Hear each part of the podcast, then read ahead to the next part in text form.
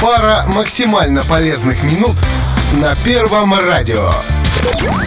Если вы приняли решение вести более активный образ жизни и даже приобрели абонемент в тренажерный зал, то вы молодец. Первый шаг сделан. Но вот вопрос, а что дальше? Как начать заниматься так, чтобы не растерять все желание? Профессиональные тренеры готовы дать вам пару простых советов. Для начала определите свои цели. Задайтесь вопросом, чего вы хотите добиться от спорта и как вам включить его в ваш образ жизни. Без понимания этого о регулярных тренировках не может идти и речи. Далее очень важно не переусердствовать в начале пути. Многие тренеры берут новичков и сразу дают им двухчасовые занятия, после которых хочется лечь в больницу на неделю под капельницу. Такой подход в корне неверен.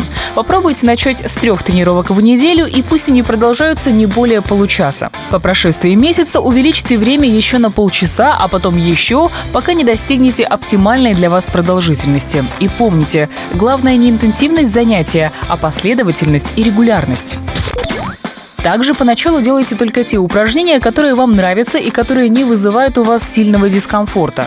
Как только к ним привыкнете, начните добавлять новые тренажеры и ставьте новые цели. И да, в процессе занятий вы можете растерять всю мотивацию. Удержать ее вам поможет приятель по тренировкам. Найдите среди коллег, друзей или членов семьи того, кто тоже занимается спортом, и посещайте зал с ним вместе. Ведь когда тебя поддерживают, это придает сил и уверенности.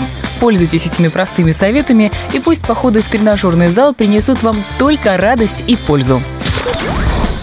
Простой совет на Первом радио.